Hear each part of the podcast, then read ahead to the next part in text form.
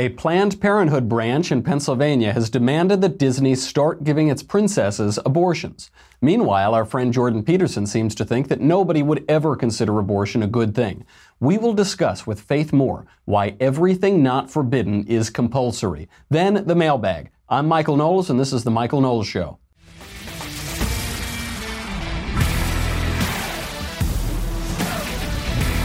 Okay, so before we get into just absolute butchery and the totalitarian principle, let's talk about something nice. And let's keep the lights on, too. This is a really excellent uh, product and a great sponsor. This would be Quip. Quip is wonderful. Look, all I do basically for my entire life is drink black coffee and smoke cigars. That is morning, noon, and night, except for when I'm getting my 16 hours of requisite sleep every day.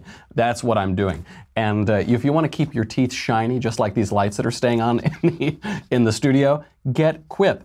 Uh, when it comes to your health, brushing your teeth is one of the most important parts of your day. Quip knows that they've combined, uh, combined dentistry and design to make a better electric toothbrush you need an electric toothbrush. Do not just use like a stick or whatever you cavemen currently do for your old chompers. You need an electric toothbrush. It's much better for you. My dentist yelled at me when I wasn't using one. Quip is the new electric toothbrush that packs just the right amount of vibrations, ooh, into a slimmer design at a fraction of the cost of bulkier traditional electric toothbrushes. It also comes with a mount that suctions right to the mirror and unsticks, so it's a convenient case when you travel anywhere. Just pop it right off, Throw it in, throw it in your bag, you're good to go. And you don't need to use a stick when you're on the road, you can use an electric toothbrush. Quip's subscription plan refreshes the brush on a dentist recommended schedule, delivering new brush heads every three months for just $5. That ain't a whole lot including free shipping worldwide. It is a great plan. I, I would forget to use uh, to replace my toothbrush. I'd go uh, 17 or 18 years without doing it. That's disgusting. Don't you get on the subscription plan? Quip starts at just $25. If you go to getquip.com slash Knowles, K-N-O-W-L-E-S, just like Jay-Z's wife, right now you will get your first refill pack for free with a Quip electric toothbrush. That is your first refill pack free at getquip.com slash Knowles, K-N-O-W-L-E-S. That is G-E-T-Q-U-I-P dot com slash K-N-O-W-L-E-S. D-O-I-T-R-I-G-H-T-N-O-W. Do it right now. GetQuip.com slash Knowles. Okay. This is a, a, tweet that came out recently from Planned Parenthood, the, the butchery in Keystone, Pennsylvania. The tweet reads, quote, We need a Disney princess who's had an abortion. We need a Disney princess who's pro choice. We need a Disney princess who's an undocumented immigrant. We need a Disney princess who's actually a union worker.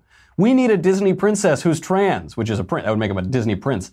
This is intersectionality at its finest. Intersectionality is the theory that we all need to gang up. Regardless of our own groups, we need to gang up to attack the white, straight male who knows he's a male devil. Not, not just any white straight male, because he could be trans. You gotta, there's just one bad guy, and then the rest of us need to gang up and fight that guy. That, that's why it all comes in. Why, who cares about union workers in the Planned Parenthood tweet? Because it's this brilliant little ideology. It's an incoherent ideology, but it's brilliant because it unites all of the aggrieved groups, the allegedly aggrieved groups, against the, the bad guy, which is the straight white man who thinks that he's a man. In the old days, you'd hear Louis Farrakhan yelling about the white devil. Now it's much more specific. It is the straight white man who thinks he's a man devil. Uh, the idea that we need to have a Disney princess who has an abortion is a big shift uh, that has happened recently in the view of abortion on the left. Uh, in the same week, we had this video come out from Jordan Peterson, who has said that abortion is clearly wrong and nobody would ever consider it a positive good. Here's Jordan. Abortion is clearly wrong. I don't think anybody debates that. You wouldn't recommend that someone that you love have one. Nobody debates that, says Jordan. But I don't know if he's saying this for rhetorical effect. It is clearly wrong. He's absolutely right. Nobody would seriously debate that. But plenty of frivolous people do debate that. They try to make it a debate, even though it obviously isn't. We know that people debate this. We know that some people pretend that it's a positive good and not just a bad thing. Uh, since Hillary Clinton, you know, Hillary Clinton used to say it should be safe, legal, and rare, right? Saying abortion's a bad thing, but what, we should tolerate it for some reason. We're way past that now. They can't handle that uh, cognitive dissonance. The Shout Your Abortion movement encouraged women who were sucked into this awful choice, this traumatic choice that in many cases ruins people's lives, not just the lives of the kids, but the lives of the people who do it. Now you have to pretend to be proud of that. Here's just the first uh, YouTube result that comes up when you look up the Shout Your Abortion movement. My name is Sammy Detzer, and I had an abortion on May 20th, 2014. And uh, here are a list of things that happened on that day. I had a blueberry Danish for breakfast. I walked from my apartment to the Madison Street Clinic. I received free healthcare from Apple Health on that day. I sat with my best friend in the waiting room while Let It Go by Idina Menzel played over the intercom. I took three Vicodin. I laughed really, really hard in the clinic. I cried really, really hard in the clinic. I had a small glass of orange juice in the waiting room afterwards, and I hugged the nurse who was there watching to make sure I didn't get sick. I ate an enchilada at the Mexican restaurant across the street. I took a three hour long nap, and then I went to rehearsal that night. And here are a list of things that didn't happen. I didn't feel sad. I didn't feel angry. I didn't feel hurt. I didn't feel abandoned. I didn't tell the person who got me pregnant. And I didn't look back. It is so hard to watch that because everything about that second part is a lie. It's demonstrably a lie. You can tell, I mean, she's holding back tears in the video, and, of course, the question is who are you trying to convince? Who are you trying to convince with this? He, obviously, you're looking back. That's the definition of what you're doing right now. Obviously, you were sad. You, you said that you cried, and you're, she's on the verge of tears even describing this. Obviously, she was abandoned and alone. She had to hug the nurse. She had to hug a stranger. This, the, the amount of sympathy that anyone would feel for this woman is awful. The regret is pouring out of her pores. It's she, you can tell she doesn't believe it. She's trying to convince herself to believe these lies that she's saying. Notice in the beginning, she says, Here's what happened on that day. Everything she acknowledges that happened is material. It's all physical. She doesn't say, You know, I felt this, and then I thought about this, and then I had this idea, and I knew that this meant this. She doesn't. She says, I ate a Danish. She says, I ate a Danish. I took a bunch of drugs because this is a horrible thing, and I knew it was a horrible thing, and I had to numb the pain. And then I ate a burrito. I, I ate, I drugged myself, I ate, I did this, I did, but there's no uh, metaphysical uh, experience. She's denying all of the metaphysical. She said, I didn't feel, I didn't feel this, I didn't feel this, I didn't feel this. Of course you did. You can't, the, the only way that you could get yourself to have an abortion is to deny the metaphysical to say this is just a clump of cells, right? It's not a person with a soul. It's not a baby. It's not a human. It's just material. And I ate the burrito and I took the drugs. It's really, I mean, you just feel so awful for this woman. And then to be used by the abortion movement, to be used and paraded on there and say, tell them it's a good thing. Oh, and hold back those tears. We don't want any tears in here. And tell them you're not looking back as you look back. Uh, in this issue, there are two options repentance or doubling down. You can change your mind. You can say, that was a bad thing I did. I know people who've had abortions. You can change your mind or you can deny the reality. You can deny, deny, deny until you deny till you die is the Italian American expression. Deny, it didn't happen, it didn't happen. You know how you know, by the way, they talk about pro choice. The comments are disabled on this video. Tells you everything you need to know about pro choice pro, pro freedom, pro choice, comments are disabled because they know what the comments would say. We know what her comments would be if she were speaking honestly, if she were, if she didn't have to hold back the tears. They, they, they have to make this a positive good. It's not enough to say abortion is an evil, but we have to tolerate it for some reason. It's not enough to do safe, legal, and rare, which is the old Hillary Clinton example. They have to move into the totalitarian principle as uh, enunciated by T.H. White in The Once and Future King. He, he said, uh, Everything which is not forbidden is compulsory. This is a play on the constitutional principle of English law. Everything which is not forbidden is allowed, right? That's what freedom is. Everything that's not forbidden is allowed. But the totalitarian principle, a, pl- a play on that, is everything that's not forbidden is compulsory. That's the sign above the ant colony in the book. Totalitarianism cannot accept freedom. totalitarianism, uh, totalitarian frameworks rather, are too fragile. So the the framework of life, the moral framework and the physical framework of totalitarianism cannot tolerate freedom. It's too disconnected from reality. There's a great line about the Soviet Union. In the Soviet Union, the future was always certain, but the past was always changing. They would have to rewrite the past. They would have to rewrite what reality is because their fantasy, their delusion was absolutely certain. But and when reality disagrees with that, reality has to be denied. People have to be erased out of history. the circumstances of history have to be changed. There's no room for freedom and there's no room for free thought. Absurd moral frameworks that, that permit abortion, they are too fragile to permit free thought. So you have to say, mm, I didn't, I didn't feel sad. Well, you just said you, you cried afterward. Yeah, I didn't, I didn't feel sad. I, did, I wasn't alone. You had to hug the nurse. No one was with you. You were alone. You no, I, no, that's not true. I ate a Danish. I ate a Danish. I ate a burrito. I did that. I'm not a moral being. I'm not a spiritual being. I'm just a. It's just physical. But no one believes that. You can tell she doesn't believe. Nobody believes. That's what Jordan Peterson is saying. There, there can be no disagreement tolerated on abortion. And the reason that the, the pro abortion movement can't tolerate it is that any rational discussion of abortion shows that it is clearly wrong. This is Peterson's entire point. If you think about this for more than two seconds, you'll realize that it's wrong. So we can't permit that. It just have shout, shout your abortion. Don't reasonably discuss it. Don't think it through. Don't think it through for a second. Just shout it and do it and do it again and shout it. And you didn't feel what you know you felt. Just shout it. Shout, shout over people.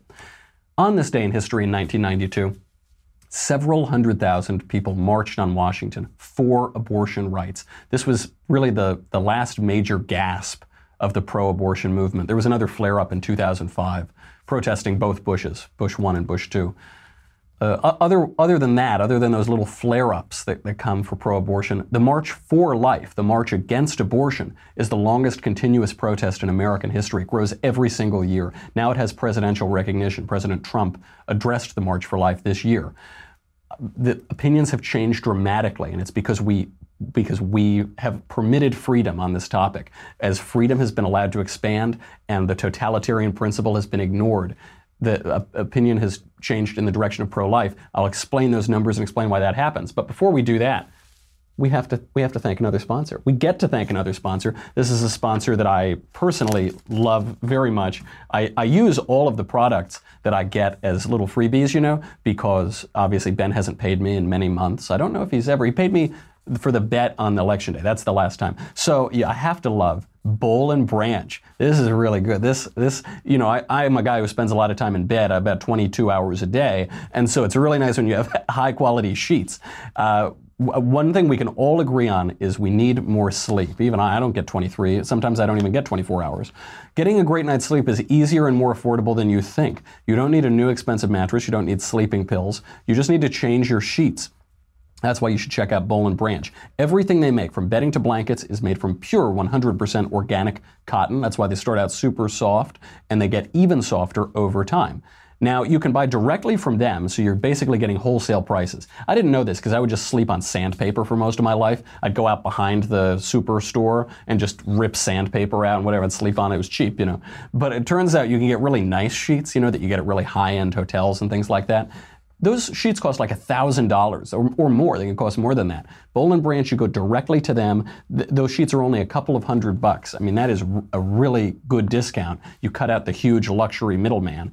Uh, everyone who tries Boll Branch loves them. That's why they have thousands of five-star reviews. Forbes, The Wall Street Journal, Fast Company are all talking about Boll Branch. Three U.S. presidents sleep on Boll Branch sheets, and one best-selling author of a book that isn't really a book. Three presidents and one guy who didn't write a book. That's a good recommendation. To get started, you can you can uh, get them shipping free. You can try them for 30 nights. If you don't love them, send them back for a refund. I know most of you guys who are listening and watching are living in a gutter somewhere. So you get 30 nights of sheets. That's pretty good. Do it. You have no risk whatsoever. To get started, go to uh, bollandbranch.com, put in the promo code Michael, M I C H A E L, and you will get $50 off your first set of sheets. That is, don't say I never did nothing for you. That is really good. bollandbranch.com today. $50 off your first set of sheets. B O L L and branch.com. Promo code Michael, M I C H A E L. If you work at a coffee shop, you're probably going to spell that in many creative ways and flip all the consonants and the vowels. Promo code M I C H A E L. Okay, back into it. According to a Marist poll from the end of last year, the majority of women, the majority of American women, support making abortion illegal in 99% of cases. That's not what you'll hear on television. That's not what you'll hear, you'll hear on CNN. The majority of American women, 52%, according to this poll last year, say that women support making abortion illegal in all but rape, incest, life of the mother. In all but 1% of cases, they support that. So the, the pro abortion fanatics have to shout. They have to enforce their orthodoxy. Free thought is not allowed. They've become much more hysterical. Uh, it's, uh, it's something that uh, we have to hunker down. We're not allowed to uh, deal freely in these ideas. We have to gang up with other imaginary victim groups. They have to further divorce their own deluded visions from reality. To discuss that delusion, we will be joined by the official Michael Knowles show Disney princess correspondent, Princess Faith Moore herself, who recently published an op ed in the Wall Street Journal called Planned Princesshood. And coincidentally, on this day in history, Pocahontas married English tobacco planter John Rolfe in Jamestown, Virginia. Now, of course, if Planned Parenthood and the feminists over at Disney had their way, she'd have just met John Walsh. Uh, John Rolfe, and then had a, a one night stand of casual sex, and then gotten pregnant, and then had an abortion, and then and only then would Pocahontas be empowered. But fortunately, that wasn't the case. Your Highness, Your Highness, Princess Moore, thank you for being here. Thanks for having me. It's a pleasure to be here. So, why is Planned Parenthood specifically targeting Disney princesses? Yeah, that's that is the question, and the answer is um, Disney princesses are really influential. Little girls love princesses, and they love Disney princesses. And no matter how much the feminists in general have tried to stop them from loving princesses, they still love them. So now, what they're doing instead of saying, um, you know, don't love princesses, love lab technicians, love doctors, love, you know, uh, whoever, sports players. They're like, okay, well, that's not working. Fine. Now we're going to redefine what a princess actually is. Right. And, you know, now it's somebody who, you know, plays sports or fights with swords or has abortions. They're using the princesses as tools for propaganda because the, the girls love them so much. So they say, we can't turn your attention to G.I. Joe or whatever, so we're just going to turn the princess into G.I. Joe. Uh, Disney exactly. princesses made it a long time before feminists tried to ruin them. They made them many decades. what changed and when? So that's an interesting question. So the the first three princess movies happened under Walt Disney's watch, right? So they happened, you know, from 1939 up until around 1966, and that's when you get like Cinderella and Snow White and Sleeping Beauty, and then, um, and then there was what what they call the Dark Ages, right? Disney died. They didn't make any princess movies. There were a lot of sort of really terrible movies and some good movies. Um, and then they came back with the Renaissance. And the Renaissance is the movie are the movies that we sort of think of when we think Disney, like The Little Mermaid and Beauty and the Beast and Aladdin and all of those movies. Um, and and what happened when they were making those movies is that all of a sudden people were sort of starting to say like, you know, those earlier princesses, they were kind of you know, they were kind of damsels in distress. They sort of were sitting around waiting for men to come and save them. So we're going to update them. And but the reason that those movies are actually so good still is that they updated them but kept the trope of princess intact. And so in a fairy tale, and this this is what the feminists don't understand. In a fairy tale, the trope of princess means something. It's a symbol for sort of the the feminine ideal like uh, the perfect woman. She's not a real person. She's an ideal. Um, and everything in a fairy tale is really a symbol. You know, like the forest is a symbol for you know your inner turmoil and all of these things.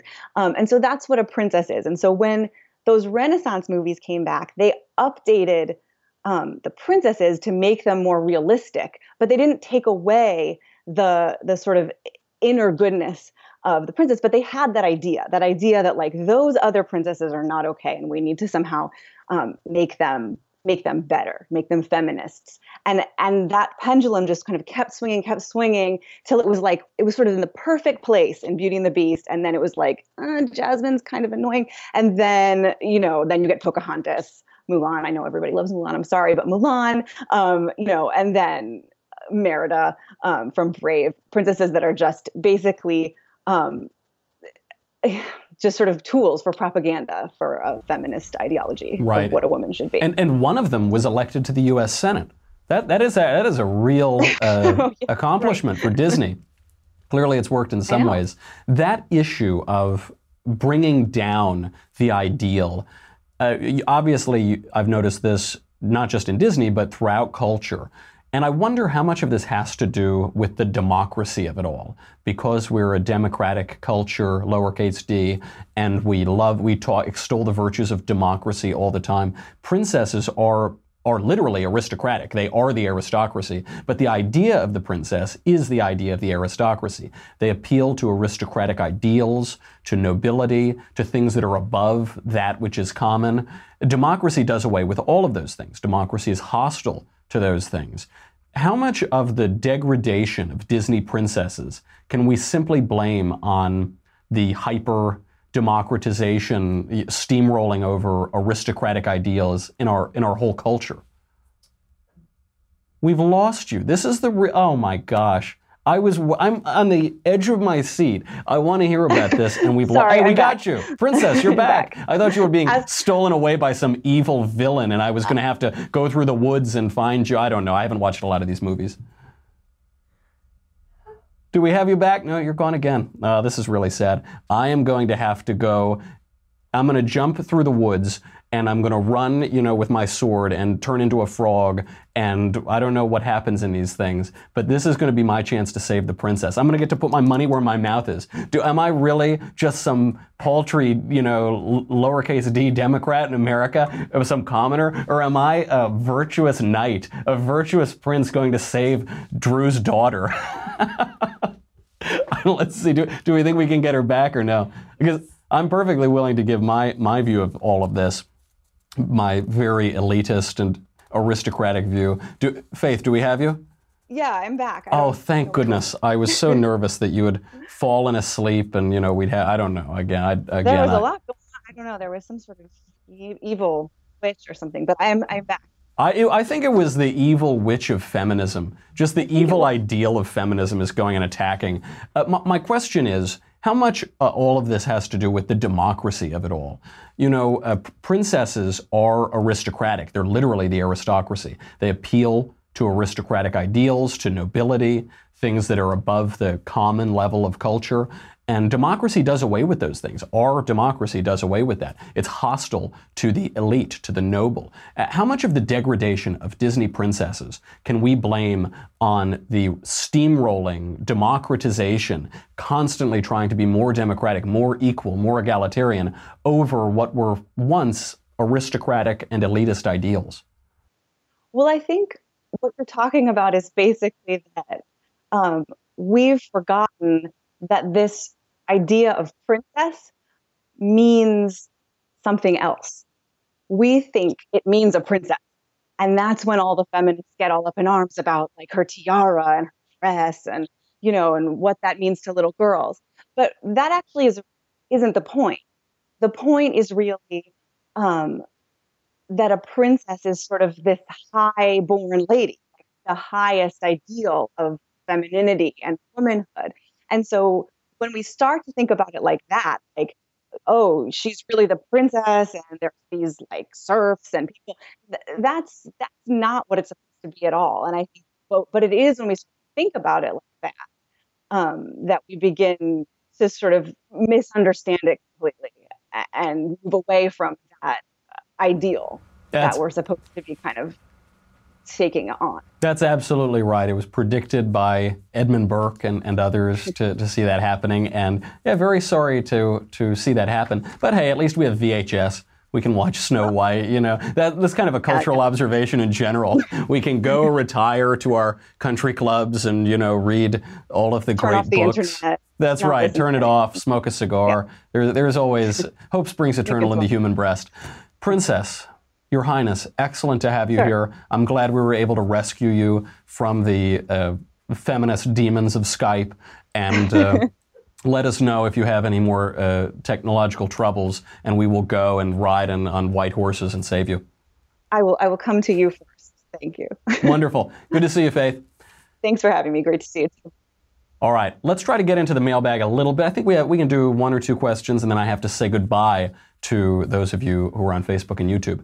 First question from Spencer. O swarthiest of empty book writers, Knowles. You have said that you enjoy the music of Frank Sinatra and have quoted some of his songs on the show. What are your favorite Sinatra songs and albums, and what other types of music do you enjoy? Spencer.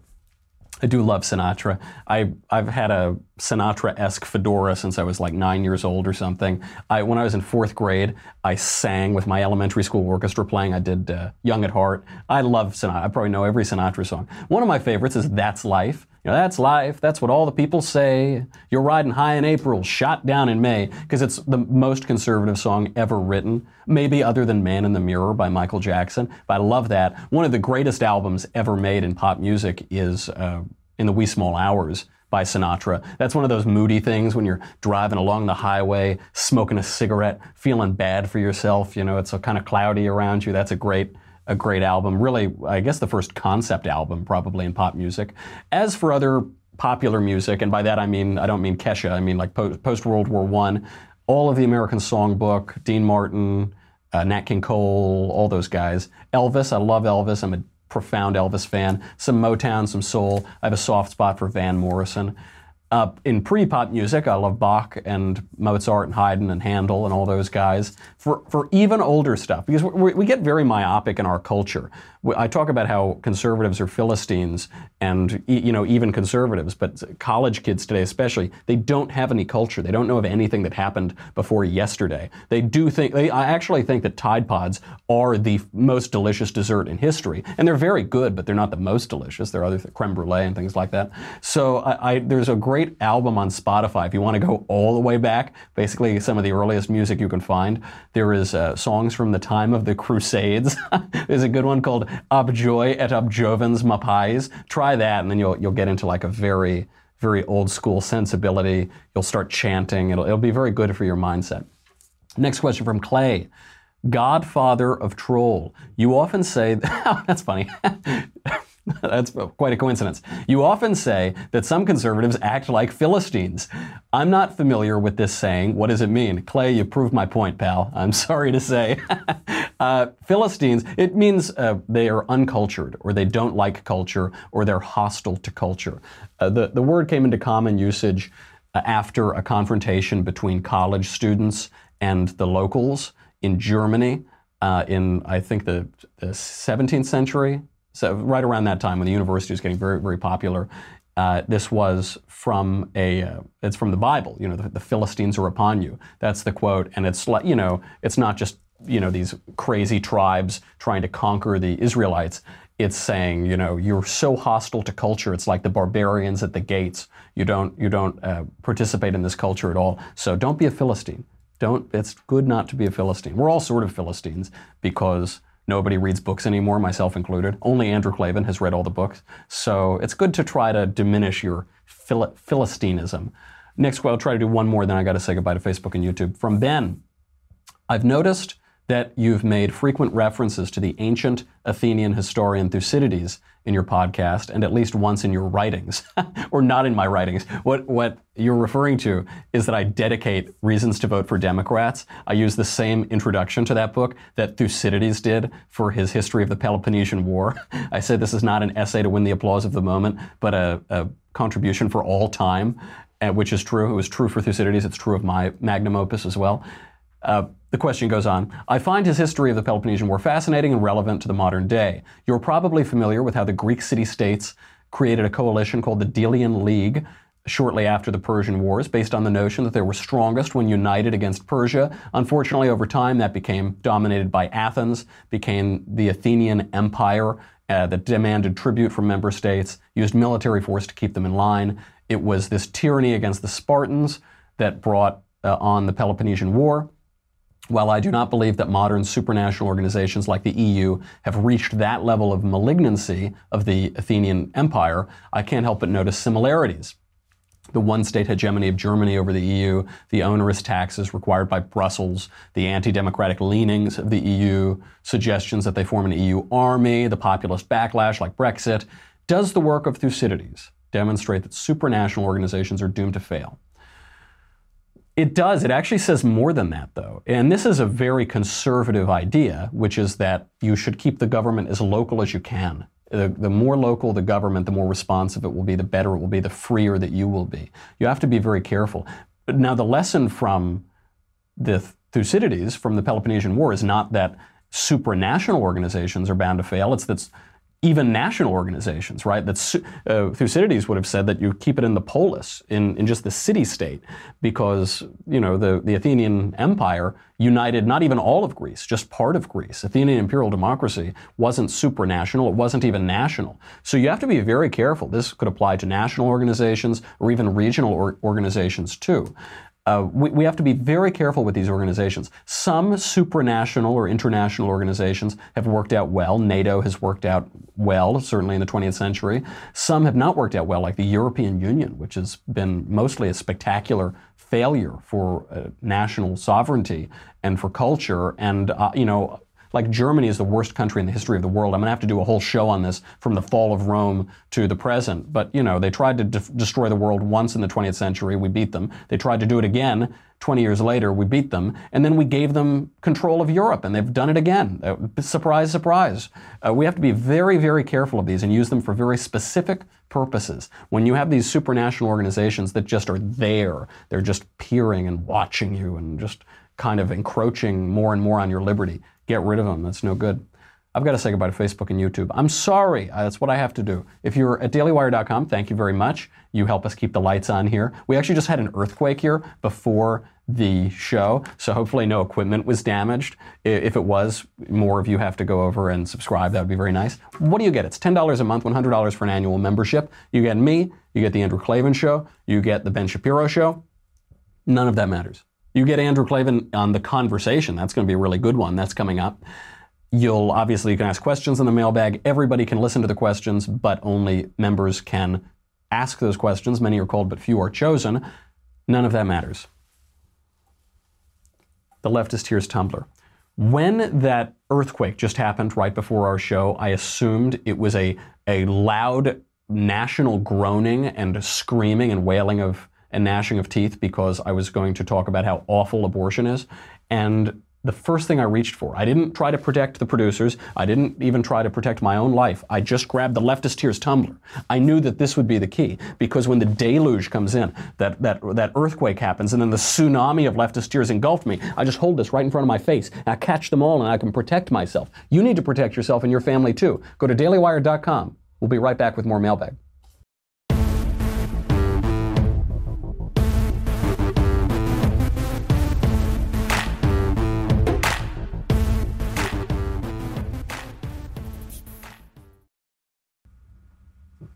Next question from Nathan. Michael, I think you are right about the silent majority in the short term, but your justification proves Ben right. Nixon's silent majority turned on him after the Tet offensive, thanks to Commie Cronkite, as you point out. They are flakes who scatter to the wind at the first sign of trouble. Ben correctly stayed true to conservative values over temporary electoral power. What good is a Republican Congress of conservatives who aren't true conservatives with a capital T and a capital C and a trademark sign above them? So I think what we're debating once again is the election of Donald Trump, uh, where I said it was a good idea to do it. Uh, we should conservatives should take what we can get, and, uh, and other conservatives said, no, he's just too awful. I can't lend him my support. I think I'm right about this. I still think I'm right about this. You're right that uh, the Reagan Democrats, as they were once called, or the silent majority, as Richard Nixon called them, or the Trump Democrats, the, tr- the populist people, as Trump would refer to them, they, they are not conservatives. They don't share our political views entirely. They're not certainly not ideological, and they join coalitions with us for, for many good reasons, by the way. Many good reasons that conservatives might want to take a look at, like the preservation of tradition and uh, common sense eh, beyond uh, theory. Very often the, the Reagan Democrats or the silent majority are people who say, yeah, your theory is fine, but Let's look at reality. And then the ideological people say, who cares if it works in practice? Does it work in theory? Uh, in, in the long term, we're all dead. There was a fear that if we elect this person or support this person, then 40 years from now, something bad will happen. Politics doesn't happen in the future. Politics happens in real time. Politics is things that happen in the real world. And uh, it, it doesn't happen like it happens in philosophy books. It happens in real time and space. We should take the wins that we can get because you, you say that uh, we, the Trump voters have uh, been proven wrong. You say that the people who didn't vote for Trump have been proven right because of some big budget. There was an omnibus budget bill that went through that Trump said he didn't like very much. Well, okay, but let, let's look at the other side.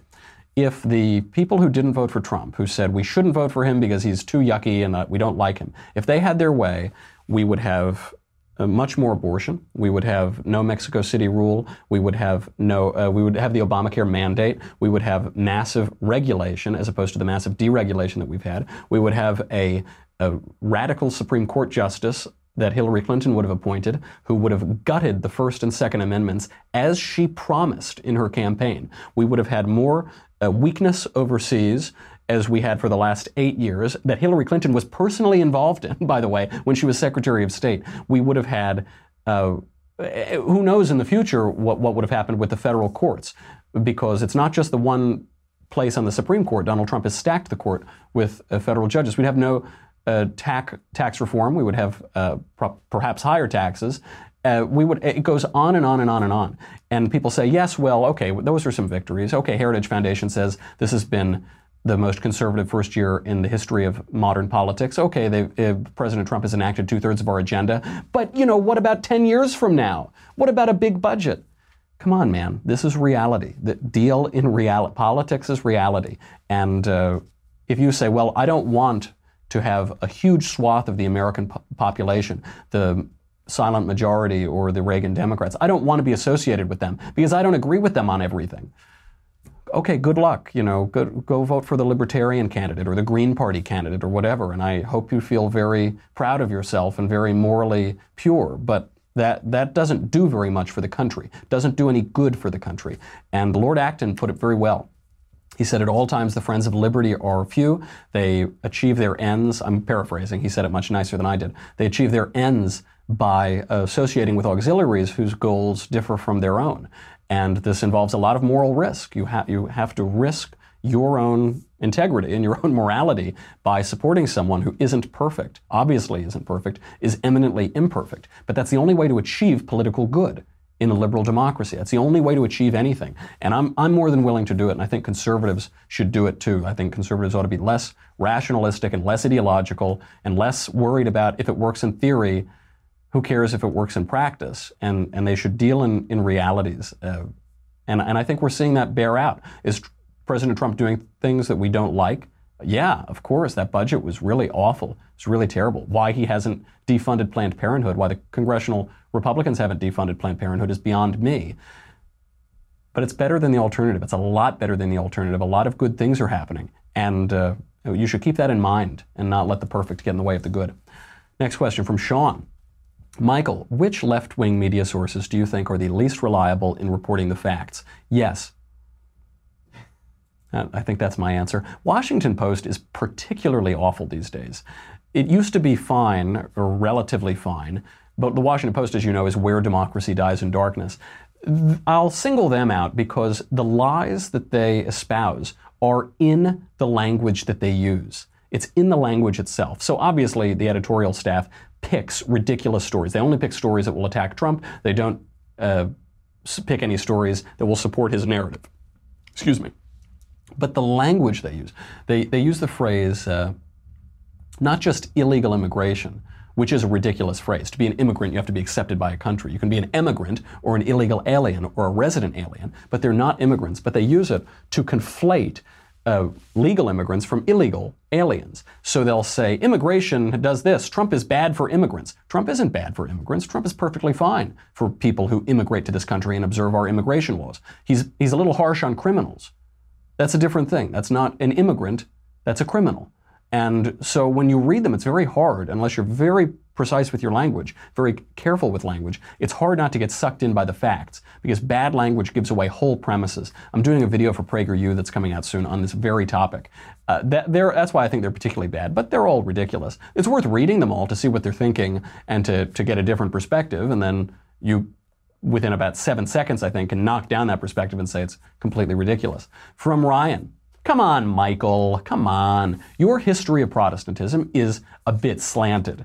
There were radical reformers, of course. Luther and the Wittenbergers, uh, however, never sought to leave the church. Luther was excommunicated in Exsurge Domine in 1520. Still 10 years later, Melanchthon's uh, Augsburg Confession made it clear that the desire that one, a council be called to resolve their issues, and two, that it be done so all of us can accept and preserve a single true religion. This too is argued because the Turks must be opposed by a unified Christendom. See the preface to the Augsburg Confession. The Lutheran polity, in turn, was never formalized like the Calvinist polity. That's because the Lutherans allowed princes to function as emergency bishops, and they only allowed this to occur when Rome refused to give the German churches priests. The, the breakaway churches, priests. Lutherans were not iconoclasts like the Reformed. Lutheran liturgical reforms were in fact quite conservative. Now I'm under no whitewashed illusions about some of the flaws in Luther and some of the atrocities committed by Protestants later on. Some of his later writings in particular make Trump's rants sound tame. but it's also wrong to characterize the Lutheran Reformation as radical. If you're interested, my dissertation examines the theology of the body in light of Luther's a paradigmatic distinction. I, all right, I'll read that later. I don't need to read that on the show. Check it out. I absolutely will read it because I am I am very interested in uh, these questions in this time period. I am very hard on Luther. Luther is radical because he cracked Christendom. That's why I attack Luther as being, and because he sucked up to the Muslim invaders. Th- those are the reasons I'm hard on Luther. I'm, I'm really not hard on Luther for his theology because his views were almost exactly the same as the Catholic views. He believed in the real presence of Christ in the Eucharist. He believed in the Immaculate Conception of Mary. He believed in the perpetual virginity of Mary. He believed in the sacraments. And for that matter, Zwingli and Calvin also both believed in lots of these things, the perpetual virginity of Mary. Uh, virtually everybody believed in that from the first century through very, very modern times. They, they accept that as clearly implied by Scripture. So yeah, I am a little harsh on Luther, um, but you know there are some things that can be said for the guy that can't be said for his followers. The real problem is that he cracked Christendom. This is that's what uh, Hamlet's about, and so that is a tough one to get over. But yeah, all in all, he's better than a lot of other people. What's worth pointing out here, I think, is that all heresies, all breaks from the church, it, this occurred to me the other day. They all seem to try to get rid of mystery mysteries that they can't really tolerate. So these days, uh, a lot of uh, a lot of breakaway churches or very modern churches, they don't accept the perpetual virginity of Mary because it just is hard to make sense of. They, they can't accept the Immaculate Conception. Early on in the church, there was the Arian heresy. That was the one that denied the divinity of Christ because they, they couldn't understand how Christ is wholly God and wholly man that they can't resolve that mystery. It's not a puzzle to be solved. It's a mystery. It's a holy mystery that tells us something about the faith and about God and about ourselves. The Albigensian heresy, which came later, uh, basically denied the body. It said that only the spirit was good and the body was utterly depraved and awful and evil, and we have to reject it and be ascetic.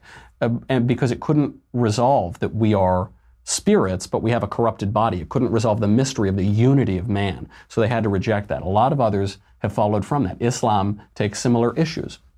They couldn't resolve how God is God and dies on a cross. So they deny the cross. Christ, they, they crucified him not is a line from the Quran. And St. Paul writes about this. He says, Many are walking now, and I tell you, even weeping, who deny the cross of Christ. The, a lot of modern people have issue with the sacraments. They can't understand how the physical and the metaphysical touch. It, that mystery is too much, and you can't resolve it. It's a mystery. It's not a puzzle to figure out. It's a mystery that tells you about your faith. I think this is what all heresy comes from. And I'm, I'm not really accusing Luther of this. Luther didn't have trouble really with, with some of those mysteries other than the guy sitting on the throne in Rome. He had trouble with uh, that, that mystery of authority. But I think when we're considering questions of faith and religion, if you, if you find yourself trying to come up with an easy answer to mysteries of faith, you're probably going the wrong way. As Dr. Johnson pointed out, all shallows are clear. From Craig. Hi, Michael. Do we have time for? We got time for like one or two more. Hi, Michael. I've been smoking a cigar for a few months and I hope not the same cigar, even probably smoking cigars generally. As you say, the body is a temple and the temple needs incense. What cigars would you recommend that I can get at a local shop? Thanks, Craig. One I've been smoking lately that's very good is the Davidoff Escurio Gran Perfecto. It's overpriced, but it's very delicious. That has an Ecuador Habano wrapper, Brazilian binder, Brazilian and Dominican filler, and it's rolled in the Dominican Republic. That's a good one. I smoked a really nice new cigar last week in New York at the Cigar Inn. Can't remember the name now. Sorry. But it's new. It's one of these new boutiques that's come out. And the Nat Sherman Timeless is really good. You can now get it other places, and it's a excellent cigar. Fuente Grand Reserve is very good. I've been smoking a lot of Tatuaje Cojonu 2006, excellent. If you're just starting out, if you're not totally into it yet, and you want a good cigar on a budget, Oliva V is great. My father, Nub, Cane, can't go wrong. Let's do one more. We'll get one more and we'll close it. Cut it for the day. Bradley. Hi, Michael. You and Klavan are always talking about the culture and that conservatives generally do not do well on that political front, or that cultural front, rather. My question is what can the average Joe do to help shift the culture toward conservatism? Particularly, what can a 30 some year old cigar smoker history teacher do? Hmm, interesting. Please don't tell me that I have to start watching Roseanne or the Kardashians. Haha, love the show. Thanks, Brad you're in the perfect place. You are in the ideal place. You don't have to watch the Kardashians. You don't even have to watch Roseanne. I kind of like Roseanne, but you don't have to watch it. You're in the perfect place because the culture is formed in those schools. And you're teaching a highly politicized uh, subject where uh, the, the left has succeeded in the culture because they invaded all of the schooling, all of the universities, and even younger, and Hollywood and New York. So you have the whole culture you are in a prime spot, especially teaching history. You should teach true history. You should not be afraid to ignore people like Howard Zinn, which Mitch Daniels, as head of Purdue and as governor of Indiana, called his ridiculous revisionism execrable. You should teach true history. You should teach that Christopher Columbus was a great man and a great devoted explorer who founded our civilization. You should teach that the founders and framers of the United States were great men wonderful men who uh, formed the greatest, freest, most prosperous charitable country in the history of the world, who were much smarter than we are today, who were much better educated than we are today. You should teach that. You should teach the true history of science. The history of science is totally ignored. Uh, people think that science just floats in, in the air somewhere, just popped up one day. You should teach the uh, religious underpinnings and the religious premises that are required by science and the profound piety and uh, Western culture of the people who founded science, like Francis Bacon and Isaac Newton. Uh, you, should, you should teach all of those things fearlessly because there is a, an awful movement of historicism and schools of resentment that want to hate our forebears, that want to spit on the shoulders of giants. But we shouldn't spit on the shoulders of giants. We're not giants ourselves. We're dwarfs standing on the shoulders of giants. Maybe we can see a little further. It's only because of those guys. I would teach a, a grateful history and an accurate history, and you'll be doing the Lord's work. Okay, that's our show try to survive the weekend. I know Drew is not only not uh, here, but he's on the road. The show, try to survive. In the meantime, speaking of Drew, you can listen to Another Kingdom, which is his a story that he wrote that I perform all the characters in. You can get that wherever fine narrative podcasts are downloaded. In the meantime, I'm Michael Knowles. This is The Michael Knowles Show. I will see you Monday.